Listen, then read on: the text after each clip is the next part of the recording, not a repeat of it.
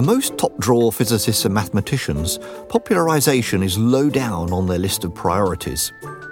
What matters most to them is research, developing new ideas. But the Dutch mathematical physicist Robbert Dijkgraaf is a striking exception. Now in his late 50s, he's done a lot to push the boundaries of his subject and is also a supremely effective popularizer.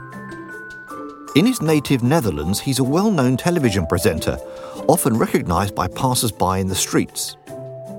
My name is Graham Farmelo, author of The Universe Speaks in Numbers, and I spoke to Dijkgraaf last summer in Princeton, where he's director of the Institute for Advanced Study. A mecca for scholars, not least in mathematics and physics, it was Einstein's academic home for the last 22 years of his life. Sitting on the sofa in Dijkgraaf's office last summer, I asked him what drew him to fundamental physics and mathematics, and whether he's happy with the direction his subject is taking today. And what does he believe will be the most enduring achievements of the past generation of mathematical physicists, who've had to work mainly on developing ideas with precious few clues from experiments designed to probe the inner workings of atoms. But first, I wanted to ask him about his career. His research supervisor, the great theoretician Gerhard 't Hooft, had told me that Dijkgraaf once dropped out of his physics courses and began to study art before returning to physics. Is that true? I asked Dijkgraaf. Yeah, I had kind of a complicated trajectory. I mean, at a very young age, I was fascinated by physics and I was very excited to study physics at university. But then at some point, the motivation evaporated and I started painting. And then I felt my real call in life was to become a painter. And I applied to art school and was very happy in art school. But actually, while I was in art school, in some sense, the embers start to burn again, and I became, again, very interested in physics. And so, in the end, I went back. But I often tell that, this looks like a very complicated motion, the zigzag motion. But for me, in some sense, this was the fastest route towards research. Because I would say in art school, I was really confronted with the question, what does it mean to do original work? So I always feel it's kind of the two fields are perhaps closer connected than you might think, because often, when we look at physics or math or art, we look at the shiny outside. We look at finished artworks. We look at famous theorems of famous results in science. But actually on the inside, of course, there's a lot of angst and trial and error, and you have to kind of count on things like emotion and passion, and which in some sense are very similar. So when you were becoming a distinguished mathematical physicist, was the need to be original particularly important to you? Now, one thing you learn in art school, that you have to kind of embrace the material. Like kitsch art is often when you try to make something, say, out of wood, which doesn't want to be made out of wood.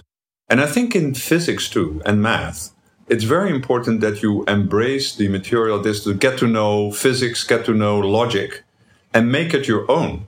It's not so much being original in having an original thought, because that's very, very difficult. But being original in developing an original take on even what's known. And that's kind of building it from scratch. Like if you're a good cook, you can build a dish from scratch. And I think if you're a good physicist or a good mathematician, you should be able to do also, basically starting with the raw ingredients to build your theorems or your insights. So Dijkgraaf spent a lot of his time as a student thinking about art, giving scarcely a thought for equations and physical principles. What, I asked him, attracted him back to fundamental physics? I think for me, from the very beginning, the most attractive element of physics is that you can kind of capture the world in a formula. In an equation. It's like the most condensed, the most pure, the most real way to express reality. So I think it's a great miracle and a gift that this actually can be done. And of course, it was great insights of people like Newton that actually, there are laws of nature and that you can apply mathematics to understand the world around you. But I think that's such a kind of seductive thought that actually can be done. And I think, you know, many people who are active in this field, their kind of measure of pleasure in the field or reward is essentially the ratio of the number of things you explain divided by the length of the equation. So having a very short equation describing a large chunk of the universe, I think, gives you the ultimate reward. But would you have considered, say, going into something like the physics of solids, for example, or something more practically minded? Would that have appealed to you? No, I think actually now it might, because I'm a more sensible person. And I can see actually that these divisions aren't that strict. But I must say, when I was a young physicist, you know, I feel you're like, just like an object can resonate with a certain tone. And if you shift the tone, the frequency a little bit, it doesn't. Breaking a glass by singing at the right pitch. I feel it's like that. You're like a tuning fork that only is vibrating with one very specific vibe, which for me was equations, and beautiful equations, that is, equations that in some sense are alive. So in the latter part of your career, you've become a prominent member of the, if I may say, great and the good. I'm sorry to insult you like that. But give us a snapshot of what you did when you were a full-time mathematical physicist. And you obviously enjoyed it, I take it with what you're saying here. Yes. What kind of thing were you working on there? Well, I think I've always been fascinated by the interface of physics and mathematics. And for me, this kind of runs in two directions. I think, you know, there is the... Clearly, I always felt that in order to understand nature, math is the right language. But you know, we speak a very primitive dialect of that natural language. And we have to develop more elaborate syntax, perhaps new words, new concepts. So I always like to see whether, you know, physics can benefit by applying more advanced math. On the other hand, I think actually physics and science in general is a terrific motivation to develop new mathematics. So I always feel this is kind of an interesting dialogue between physics and math. And I like to kind of have this dialogue with myself. I think I'm really half of me feels like a mathematician. And I can like totally lose myself in studying very abstract mathematics. But then there's another half that says, wait a moment, no, you want to be kind of tethered to reality or something. Not so much because I want to be practical, but I feel that nature might have an infinite wisdom in terms of the kind of mathematics that's out there. So in my career, I always kind of ventured into the more mathematical areas of string theory, of understanding quantum gravity. I worked a lot on understanding black holes, certain kind of quantum field theories like supersymmetric quantum field theories, where these mathematical techniques can be easily applied. And I must say, this kind of pathway, if I think about it as an investment, because you invest in some sense your life in it, has given the most rewarding and continuous rate of return. It's remarkable, even over the short period that I've watched it, sort of few decades, how this has blossomed and how, you know, in some sense, both the mathematics and the physics has grown. So it's an incredible, fruitful field. I wanted to challenge Dijkgraaf on that. No one could deny the achievement of the standard model of subatomic particles and the forces that shape the structures of atoms. Experimenters have checked the theory thoroughly and it's come through with flying colours. But many of the developments in theoretical physics from the late 1970s that he praises haven't made close connection with experiment, even if they've led to deep connections with mathematics. So why is he so positive about these theoretical advances before nature has given them the thumbs up? Well, I think, you know, in some sense, what we see, and I think, is not so much the application of these kind of advanced mathematical ideas to one particular problem, which I think how it started as finding kind of a grand, unified or fundamental theory of nature. In fact, I think what's kind of happening is that we see, actually, this might have been my dream too, but I think that's not how it has been playing out. I think what I've seen being played out over the last few decades is, I would say, kind of a grand unification of theoretical physics. That is to say, the ideas. And that was already kind of present, like in the 1970s, where some fundamental ideas about quantum field theory, about renormalization, were not only being applied to fundamental physics. It could be more applied physics, in condensed matter physics, in information theory, in gravity. And what we have seen is that kind of all these fields are kind of now merged together. And I would say kind of the mathematical tools are being applied across the full breadth of theoretical physics. So if we want to point to successes, it's more perhaps more difficult in the sense that you can't kind of point one thing. But I would say you can point to many people who are studying, you know, very practical things like, you know, topological isolators or something, or certain areas of other condensed metaphysics are using incredibly refined mathematics that found its origin in completely different areas of physics. So I would say, I think that is a very positive thing. You know, whether we have a hit on the ultimate description of nature, I think we might be very far away from that. But what we did learn is that reality is being described by a set of physical theories that actually need a certain mathematical sophistication to really be understood. So there are Nobel Prizes that have been awarded, so to say, in the last few decades, and in certain areas which are very mathematical. But I think I'm ready to say none of those Nobel Prizes in particular have been awarded when there's not been clear experimental evidence to support. I mean, Hawking famously. So, of course, we need that. And always, in some sense, you know, have to point to things which, in some sense, are kind of, you would almost say second-order effects. For instance, developments in string theory led to studying very abstract theories, sometimes in completely different dimensions and in three dimensions that we live. But then these ideas found their way in other areas of physics where they're being applied and measured. And so I'm kind of surprised that some of my own work, like we did work with Edward Witten in the late 1980s, where we were almost ashamed to mention the real mathematical theory was like buried in a footnote.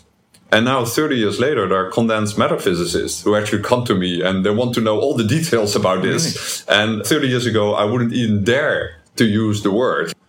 And now it's common practice in another area of physics.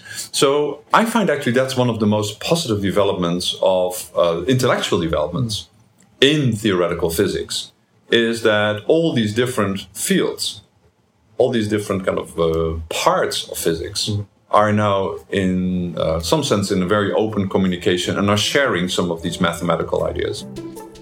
I noticed that while Dijkgraaf was praising the achievements of theoreticians, he hadn't mentioned the absence, so far at least, of experimental evidence that the latest advances actually describe the real world. Does he agree that when you get right down to it, experiments decide whether theories are on the right lines? Yeah, I think so. I think to some extent. So I think there are certain great developments, like the developments in quantum mechanics and quantum field theory and particle physics, where no amount of introspection would have led us to develop quantum mechanics. On the other hand, we should be aware that the number of theoretical, philosophical questions being raised by these experiments is huge, and that we can still chewing, so to say, on what it exactly means. Of course, Einstein's development of general relativity is in many ways an example of the opposite nature, where in some sense he was far, far ahead of experiments, and that the full consequences of the theory took 100 years of a lot of technological development too. He did use some input in that. Yes, there's some input, but I would say, in some sense, if you see things like black holes or gravitational waves or the Big Bang, so you could easily have imagined that these were forced upon us, that we, by measurements, we see, well, there is this bizarre object in nature, a black hole, nobody could have thought about that such a thing would exist. It actually existed on paper almost 100 years earlier. So there are examples where theory is running ahead, and that's just a fact of life. And clearly, I think in particle physics, everybody will agree that theory is kind of many, many miles ahead. But that's just what we have to do. We'll, in some sense, our thinking moves at the speed of thought, which is much faster than the speed in which we build experiments, in particular large particle accelerators. It was striking to me that Dijkgraaf didn't seem to be more disappointed that the detectors at the Large Hadron Collider haven't been teeming with newly discovered particles. Was he happy to see theoreticians today working on speculative ideas, often paying little or no heed to the findings of experimenters? No, everybody would agree it would be wonderful. But if you take a broad view of the development of physics, I think actually even, say, in the last 10 years, you know, with the Higgs particle, with gravitational waves, with everything that we find in cosmology, there is quite a lot of interesting experimental results that's motivating us. Perhaps also, I think, you know, there's a certain realism that certainly in particle physics that you have to embrace in the sense, you know, it's very unlikely that we can walk, so to say, all the way down to the smaller scales at once. You know, that's a long-term effort. But perhaps it's the other half in me, the mathematician, that's is kind of just enjoying the intellectual development. Yeah. But I think, you know, this is famous saying, you know, nothing as practical as a good theory. I think actually that's, I'm actually convinced about that. I think, you know, we have seen many, many times in theoretical physics that ideas were developed in one area and then found their application in another. The last thing we do need is a thought police that stops us kind of thinking deeply, even about what's out here. So I think there's also kind of a misunderstanding in general that people think physics is about explaining the latest experimental discovery, the latest kind of unknown thing. But actually, we are surrounded with things we do not understand. I often like to give the example, if you would go back 100 years, you would look around what you see. And you could ask, a child could ask so many questions, you know, why is grass green? Why is the sky blue? Why does the sun shine? These were all questions that couldn't be understood before the advent of quantum mechanics and nuclear physics. So we are much more surrounded by deep questions that, you know, there's lots of experimental evidence that the grass is green and the sky is blue, but we need a theoretical development to understand this. And I think in the same way, there are tremendous questions about the nature of space and time and gravity and quantum mechanics that we want to think about deeply. And that will not be set straight by a single experiment. They also need deep, original thinking. And you're not concerned that if you're lucky enough to have great-great-grandchildren, that they might not have experimental input because it would just be too expensive, for example. No, I think actually, in some sense, the rate of interesting experimental returns, I think, is typically pretty constant. There's lots of stuff happening. In some sense, the challenges are, of course, by definition, experiment always digs deeper, goes further, tries to measure something that wasn't measurable before. But again, there, I think it's very good to take the long-term view. And again, going back to Einstein, when he developed his theory of relativity, there were many effects that he himself thought they will never be measurable because it was unimaginable in the year 1915 to see the technology that now, for instance, is used in LIGO to detect gravitational waves. So technology has the surprising ability to go much further than you typically think. And nature has the surprising ability to appear in places where we don't expect it. So I think we have to need an open mind. We have to throw the net wide. Of course, you know, we all have this canonical model that you build a big particle accelerator like the LHC and then results come in. But actually also in the past, some of these accelerators were more successful than others. And we just have to make sure that we don't put all our eggs in one basket. I think that's very important. And these days we have interesting data coming from so many different sources, whether it's cosmological, astrophysical, lots of other kind of particle experiments are being done. As I said, it's somehow the whole field of condensed matter physics is now equally relevant. And so this is all kind of tied together. And I think that just gives a very rich environment for people to develop new thoughts. Finally, I asked Dijkgraaf to guess which among all the theoretical advances over the past 25 years would prove to be the most significant in the long term. I think the kind of biggest discovery we have seen in the last few decades is that space and time, that for Einstein was the most fundamental thing in nature where everything was built out, are not fundamental but can be replaced by something else. There's the famous AdS/CFT equivalence by Juan Maldacena, that shows that a theory of gravity, a string theory, in one space-time could be equivalent to a completely different system in less space-time dimensions where there's no gravity or nothing. There's kind of bits of information. And this ties in very neatly with Stephen Hawking's theory about quantum black holes that actually can evaporate. And so all of this, I think, is pointing that beneath space and time, the space and time that we just see around us, there is a deeper and more fundamental layer of reality. So you really think that the days of space and time a la Einstein are over, do you? I think they are. And in some sense, there is this kind of clash between Einstein and gravity and like Bohr and quantum mechanics. And so the question is now, who's going to give? And we're not quite sure how that kind of clash of titans will play out. But I think space and time are up for a discovery, a revolution that's very similar. How 100 years ago, matter was revolutionized, because then we understood it consisted of elementary particles. And in some sense, the hunt is on in finding the atoms of space and time.